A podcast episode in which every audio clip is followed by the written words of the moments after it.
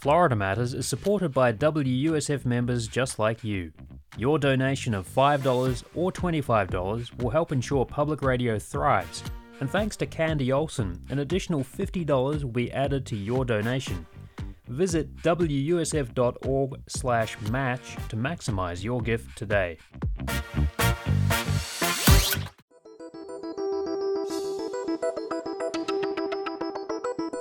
This is Florida Matters. I'm Matthew Peddie.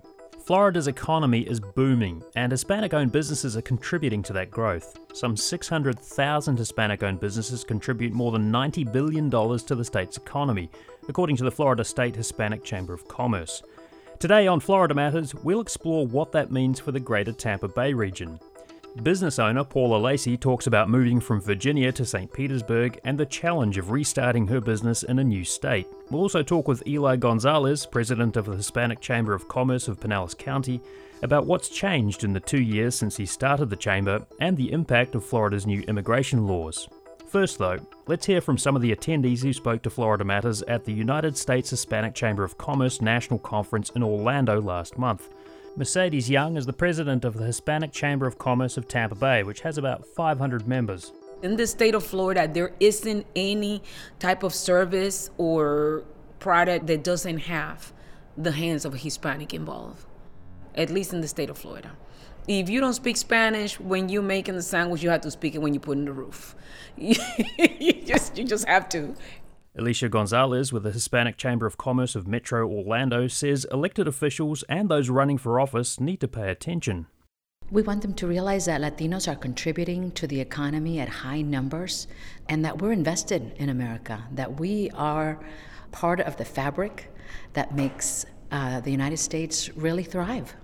We also talked with the president of the U.S. Hispanic Chamber of Commerce, Ramiro Cavazos.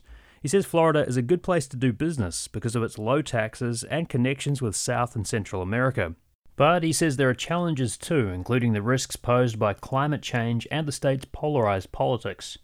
That freedom to uh, start something from nothing and to build wealth and prosperity and create jobs is really a very American thing. And in the Latino community, more businesses per capita are started by Latinos than any other group in America. And that means that we are naturally entrepreneurial, competitive, and you know the services that we're providing and the innovation uh, stem from high tech to low tech uh, companies, and so we're very excited about the growth of this economic power in the Latino community, and we're trying to do our job to fuel that growth and to serve the marketplace and to provide the workforce needs of companies that are really struggling to keep up with the expansion in the economy. Where does Florida fit into that then? Is, is Florida kind of an, an outlier when it comes to growth and expansion? Is you know, could, do you look at other states and say they're progressing along the same lines, or what what sort of stands out about this state in particular? I think the advantage of Florida, it's one of ten states whose name derives from the Spanish language. So it clearly has Spanish roots. Obviously, you know, St. Augustine, first location settled in America. It's clearly also a fast growing economy. Latinas, Hispanic women in Florida are starting companies at six times the rate of non Latinas in America, and that's true of most markets across the country. Florida is also a market that is uh, good for business. You know, the limited taxation. So, last thing I would say about Florida that impresses everyone is is really just the fact that uh, the economy is growing. It's it's strong, multiple cultures, multiple languages, great academic institutions.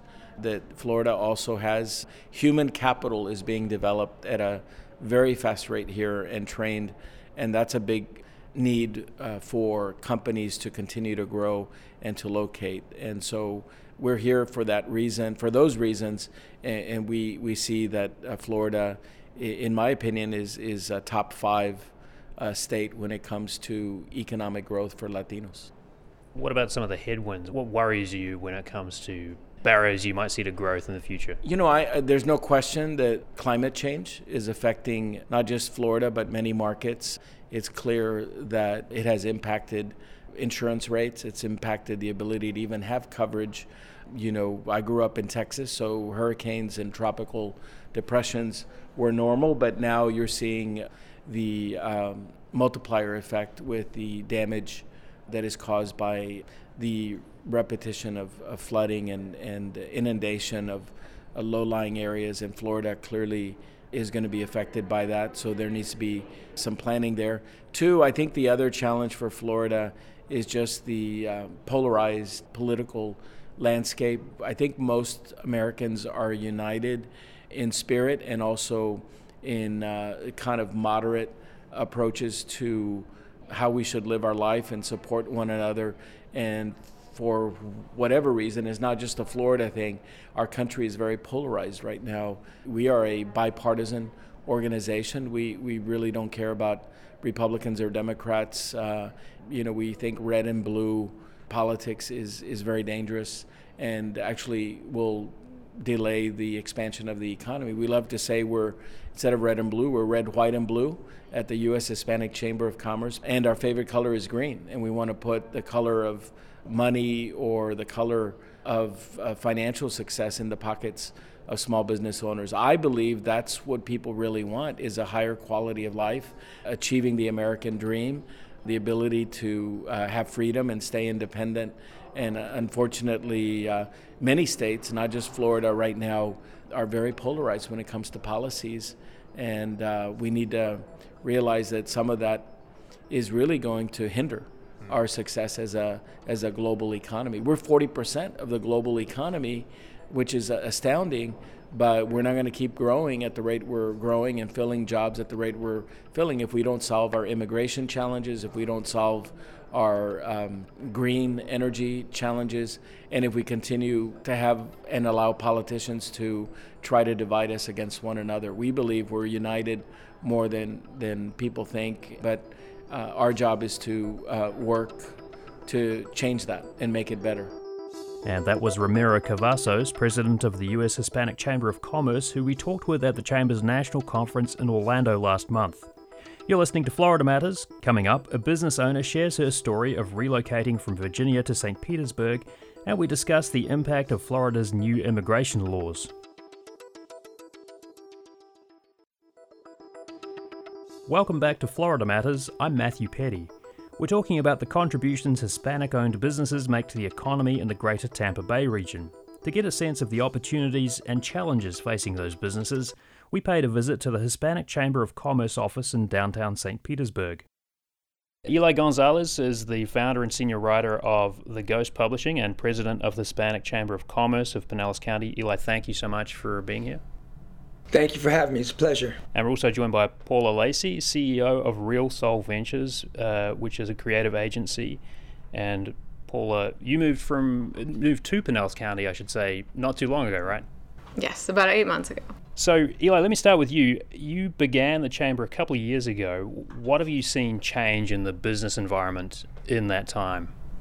You know, a lot can change in two years, and, and that starts from the top, really, you know, with the laws that, that become enacted. So, within these two years, our governor made a new law that any employer that have more than 25 employees, they have to put in certain paperwork. In Pinellas County here, particularly in Clearwater, uh, there are a lot of undocumented people that were doing great work, but now those people aren't able to work. So that's really kind of affected the landscape here because Latino consumers uh, sponsor Latino businesses. So when you get some families that can no longer bring in any income, there's a ripple effect to it. So I, would say since since we started just two years ago, that's probably the biggest thing that's happened to the Hispanic market. Eli, when you talk about some of the kind of changes in the business environment, and thinking particularly about that law, are you then getting different kinds of requests for assistance from your members or for people in the business community than you might have anticipated a couple of years ago? Yeah. I was part of the Hispanic Chamber uh, of Tampa Bay for five years. I was on their board for five years before being the founder of this, this chamber here. It's a different landscape, Hillsborough and, and Pinellas. What we're finding is employers are coming to us looking for uh, quality bilingual employees, and we're starting to get the employees Hispanic employees looking for a right fit for them. So um, I didn't expect that we would be playing matchmaker when I started the chamber. And, and by the way, I say I, but it's it's definitely not me. We have an amazing board. Nobody can do anything great by themselves. But we, we probably didn't expect that we would be playing matchmaker when we first started this chamber. But we're so happy to do so. We're so happy to connect the right people with the right companies. That's a bonus for me.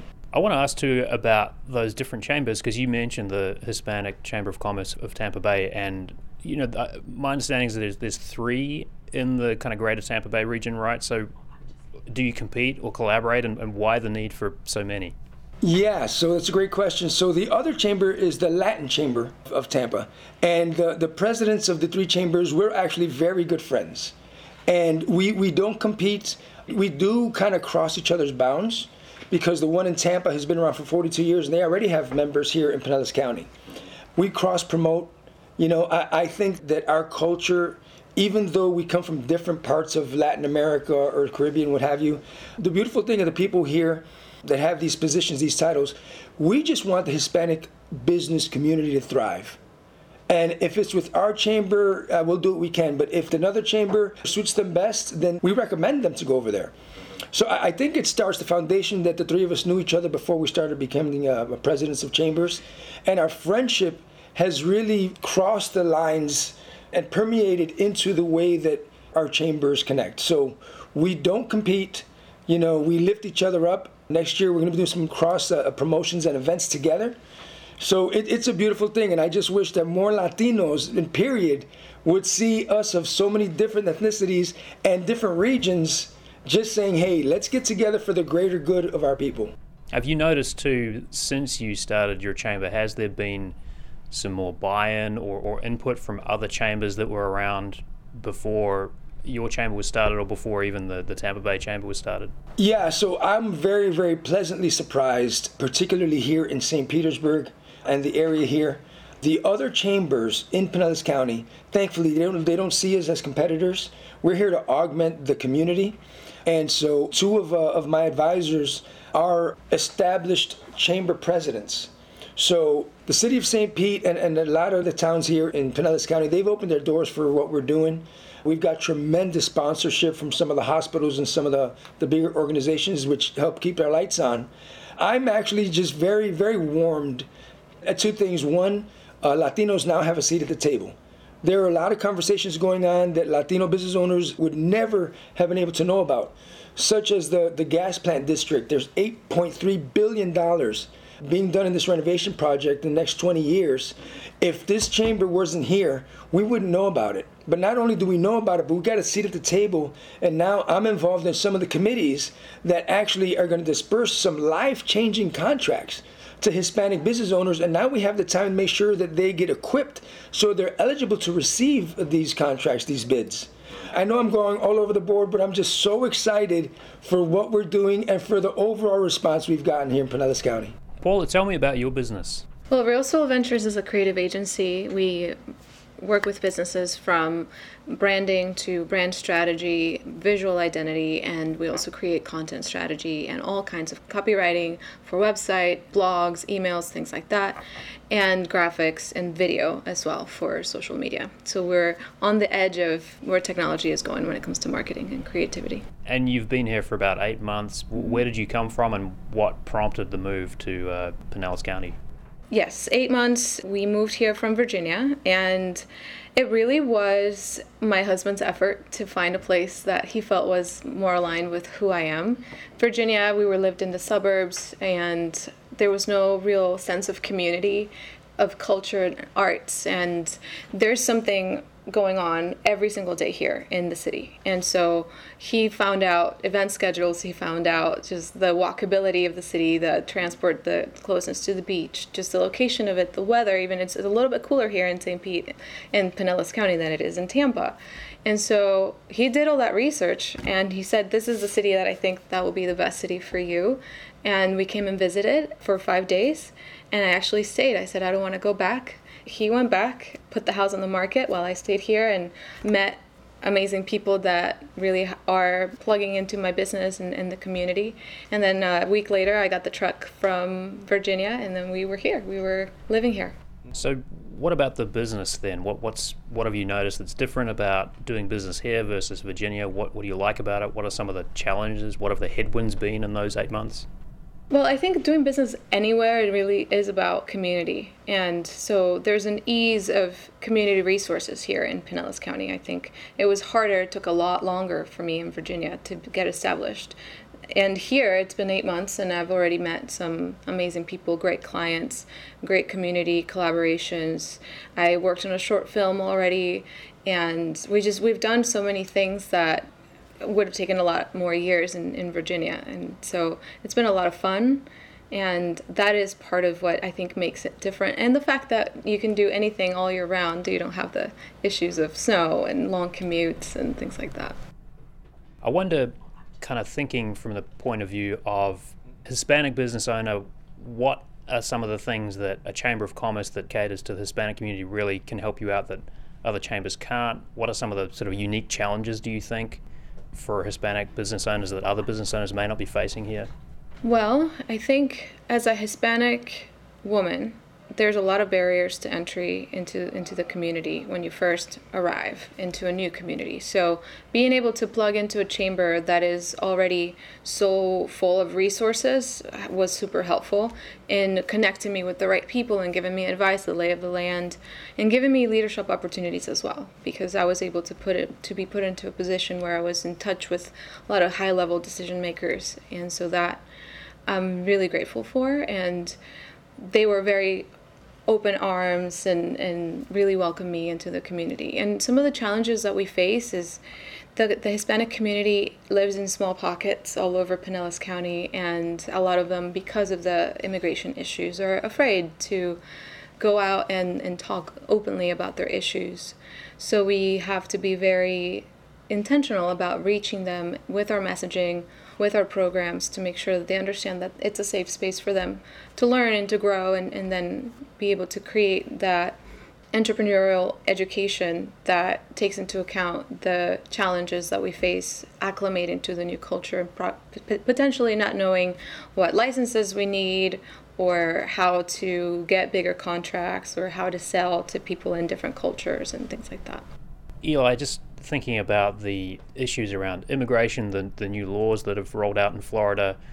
I mean, obviously, the Latino community in, in Florida and in Tampa Bay is not a monolith. Do you get the sense that there are some things that people may be overlooking when it comes to the impacts, like unintended or intended, of these new laws and how they're playing out? Yeah, you know, I think I'm a responsible citizen of this country and very proud of this country. And whenever laws are enacted, there's good reasons for it. But in just about every law, not just any laws about immigration, there are going to be some people that are affected by it. You know, sometimes people do things for the greater good, and it, while it might be for the greater good, there's a section of people that might get hurt by it. I don't think that um, you know it's a personal or anything like that for Latinos. I mean, that's just when when you're in a, a big country like this and they make big sweeping moves the majority people are going to be positively affected, hopefully. So on this one, you know, we, we are getting affected. I understand the reasons. You know, I understand our borders. I understand and I agree with a lot of it. It's just uh, this is life, my friend. This is where we are. This is the situation. We're not in a perfect world, but we're here to help. You know, if anybody has been affected by this law or any other law, it's hard to do business. It's hard to be an entrepreneur. I mean, you have to be courageous you have to be able to get up in the morning and go at it again after you got beat up the day before, after you lost your biggest client and you're crying and you don't know how you're going to uh, pay your rent or your mortgage the next month. I applaud all entrepreneurs. Anybody that said, you know what, I'm not going to take this salary, I'm going to show and prove what I'm worth by my own skill and my own knowledge and determination. So uh, chambers are, are really, really, really the lifeblood for people like that. And by the way, the Tampa area here, we are second per capita of entrepreneurs out of every other city in America, only to Atlanta. And I think that we're going to beat Atlanta soon. The entrepreneurial spirit here in Tampa is vibing, man. It's alive and it's growing. Entrepreneurs are coming here by the droves, like Paula, because they see the opportunity here. They see the like minded people. You know, so what, what we offer is uh, our, our resources here that were in Tampa but never here in terms of networking events. And when you say Tampa, you're talking about Greater Tampa Bay area. Right, the Greater Tampa Bay area, but specifically the, the Tampa Hispanic Chamber has been around for 44 years. So those entrepreneurs and business owners, owners there, they've been fed, they've been nourished. Latino business owners in Pinellas, if they're still around, it's because of their talent and their passion alone. You know, a lot of them never went to college. We don't have business degrees. But because we're so good and passionate about what we do, we're still here. Now we're able to provide them the rest that they need, the resources, how they can become loanable. We had a panel of five members that were all uh, banking institutions that taught our members and our friends, people that follow us, what they need to do to get a business loan, to get a business line of credit. And a lot of the people that are members of ours, they had no idea they could already have gotten a loan. You know, but and that's what we mean by resources is, and by educating them. And you know what, Matthew, we're just hitting the tip of the iceberg. We're just getting started. How long ago did you start your business? I started my business 11 years ago. Mm-hmm. I was a senior ghostwriter for a large publicly traded company.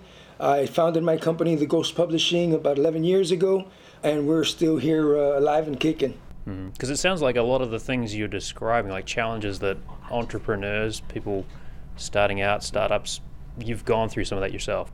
I have. I've gone through the tears. I've gone through the, oh my God, did I make a bad decision? I wonder if my old employer will take me back. I've gone through all of those. Luckily, at home, I got a great support system. So when I say that I'm so proud of entrepreneurs, it's not me from looking from afar. I'm one of them from within. I, I know what they go through because I go through it still. How many members do you have now? We have nearly 100 members. And I mean, is that typical for a chamber to kind of grow that much in a couple of years? For any business and startup, there are challenges. You know, we've had some financial restraints. What I do, what Paula does, Paula serves as a secretary for the chamber, and what our board does, we do it all volunteer. It's, it's for free. We give of our time. We lose money from our businesses to help the Hispanic business community. But when you're operating on such a tight budget, you wish you could grow faster. And another thing is the education a lot of Latino business owners, they didn't understand what a chamber exactly was. And then there's a misexpectation or miscommunication. And so some people would join thinking that we were their sales force and we were going to double their business, but that's not what we do. So while we're very proud of the numbers that we have, we have 99 members, we're very, very proud of that. We're also realize that before we get to a huge growth process, we're still in the education phase we have to let our, our constituents here know what it is that we do. And when you have the right expectation and then deliver on that expectation, that's when massive growth is going to happen. And we feel like that's going to happen pretty soon. Paula, just back to your business for a moment. What's something that you wish you'd known 12 months ago when you were contemplating this move? Well, how hard it was going to be.